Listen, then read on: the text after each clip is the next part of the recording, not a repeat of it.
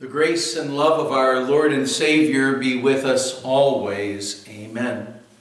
The Word of God we want to consider today is again our epistle reading for this past Sunday from Romans chapter 13. We're looking especially at verses 1 and 5 through 10, where the Apostle Paul said, Everyone must submit himself to the governing authorities for there is no authority except that which God has established.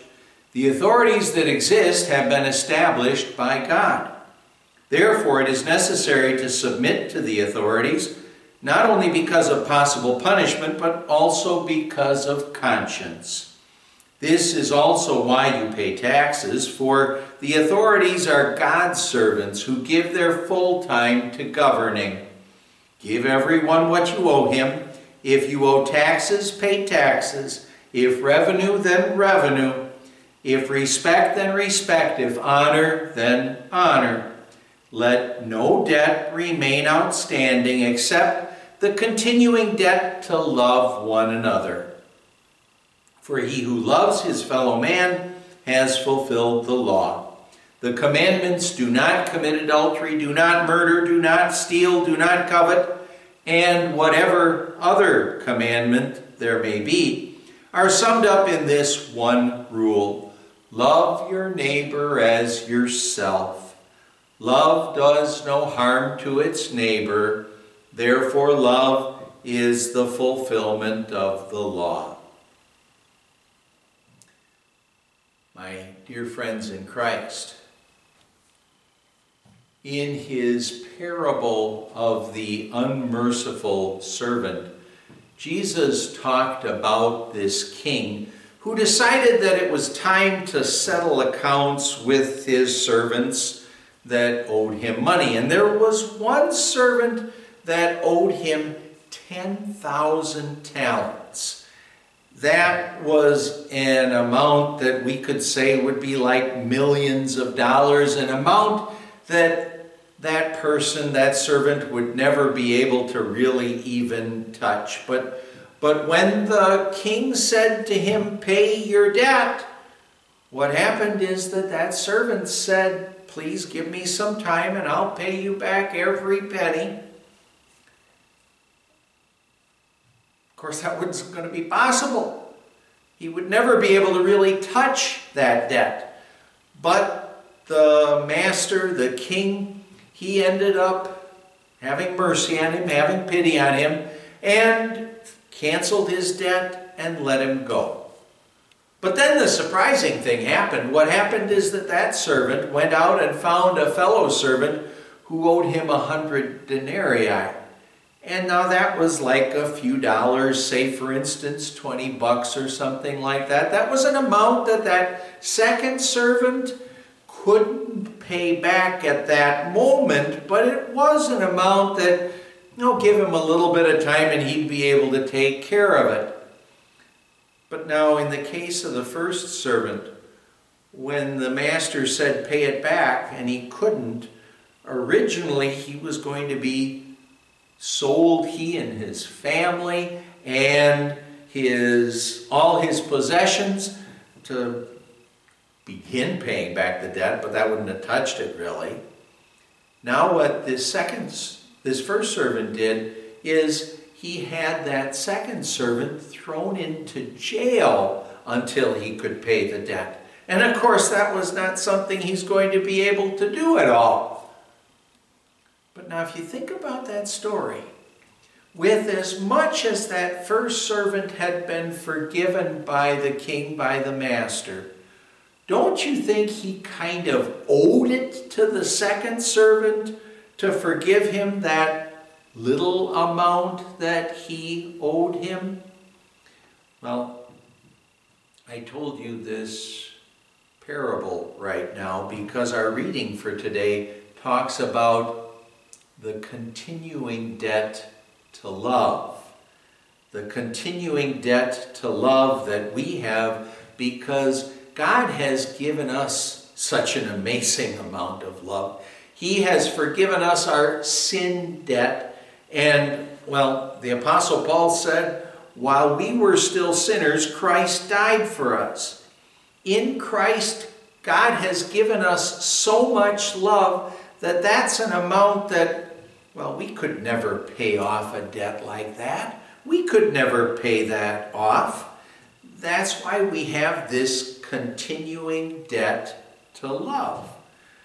Fortunately, what God doesn't say to us is God doesn't say to us, You owe this huge amount to me. I've given you so much love. You owe me that in return. And you're going to have to pay that debt, or else you're going to end up being thrown into prison, being thrown into eternal punishment in hell until that debt would be paid off. Fortunately, God doesn't do that. He doesn't demand a repayment of this enormous debt that we owe to God. But because of the amazing love that our God has for us, amazing amount of love that He's given us, what God wants us to do, not to try to pay Him back, but He wants us to recognize this continuing debt to love, this continuing debt to love to show love for one another, to show love to our neighbor, to love our neighbor as we love ourselves, he says here. Yes, we have that continuing debt to love, but God doesn't want us to say, yeah, I better do this. I better love my neighbor because I need to try to pay God back or I need to try to earn my way to heaven. Rather, we'll want to Keep working at paying that continuing debt to love, to say thank you to God for all of His love to us. Well, showing that love to one another, to our neighbor, well, part of showing that love does include that we would submit ourselves to the authorities that God has placed over us. Paul says, this is why you pay taxes, for the authorities are God's servants who give their full time to governing. Give everyone what you owe him. If you owe taxes, pay taxes. If revenue, then revenue. If respect, then respect. If honor, then honor. Through the Holy Spirit's revelation, God has revealed to us we know our place as Christian citizens in this world, and our place means that we would submit to the secular government. That's part of it here. And what God wants us also to do here is He wants us to see and accept our responsibility as, as individuals, as individual citizens in our community. And what does Paul say about that? He says, let no debt remain outstanding except the continuing debt to love one another. For he who loves his fellow man has fulfilled the law. As Christian citizens, the fact is, is that we're going to want to take care of all of the debts that we have to the best of our ability. But Paul wants us to also recognize that there's one debt that we'll never pay off, that, that we'll be keeping on paying on throughout the course of our lives, and that is the debt to always be loving. To always be loving our fellow man, as Jesus says. Jesus says we'll want to love everyone, that we'll want to love our neighbor as we love ourselves. And now, when we hear that, we may be tempted to think, well, I'll have to show love to my neighbor if it's returned or if it's at least politely acknowledged. But it's not that we're supposed to love when we've, we're getting something in return.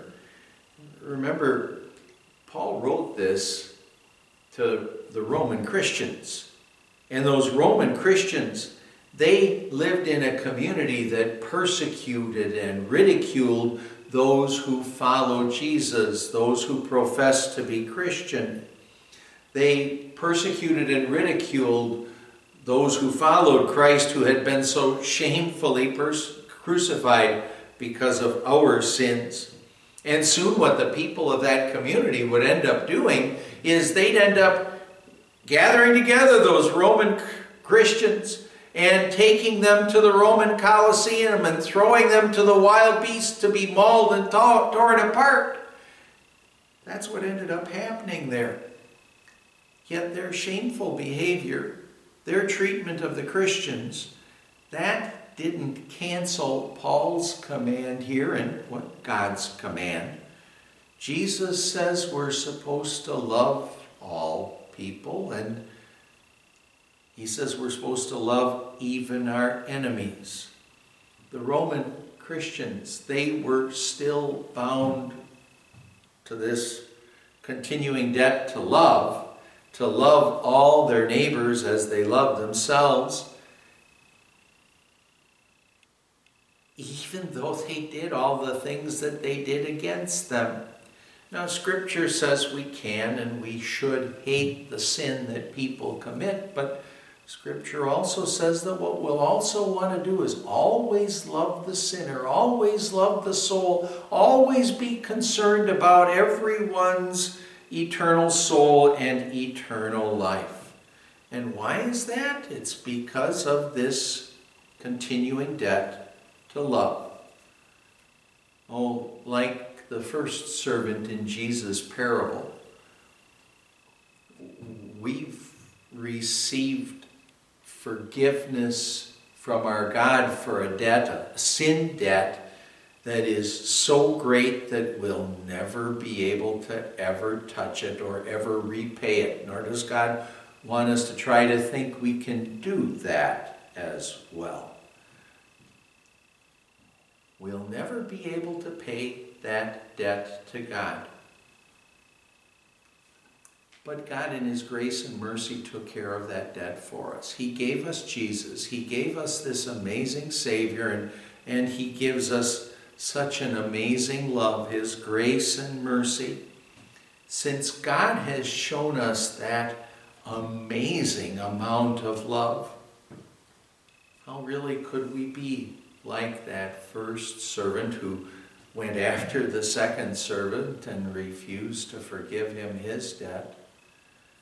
Don't we want to do all that we can to share the love that God has graciously given to us, to share that love with everyone we can? Amen. Let's.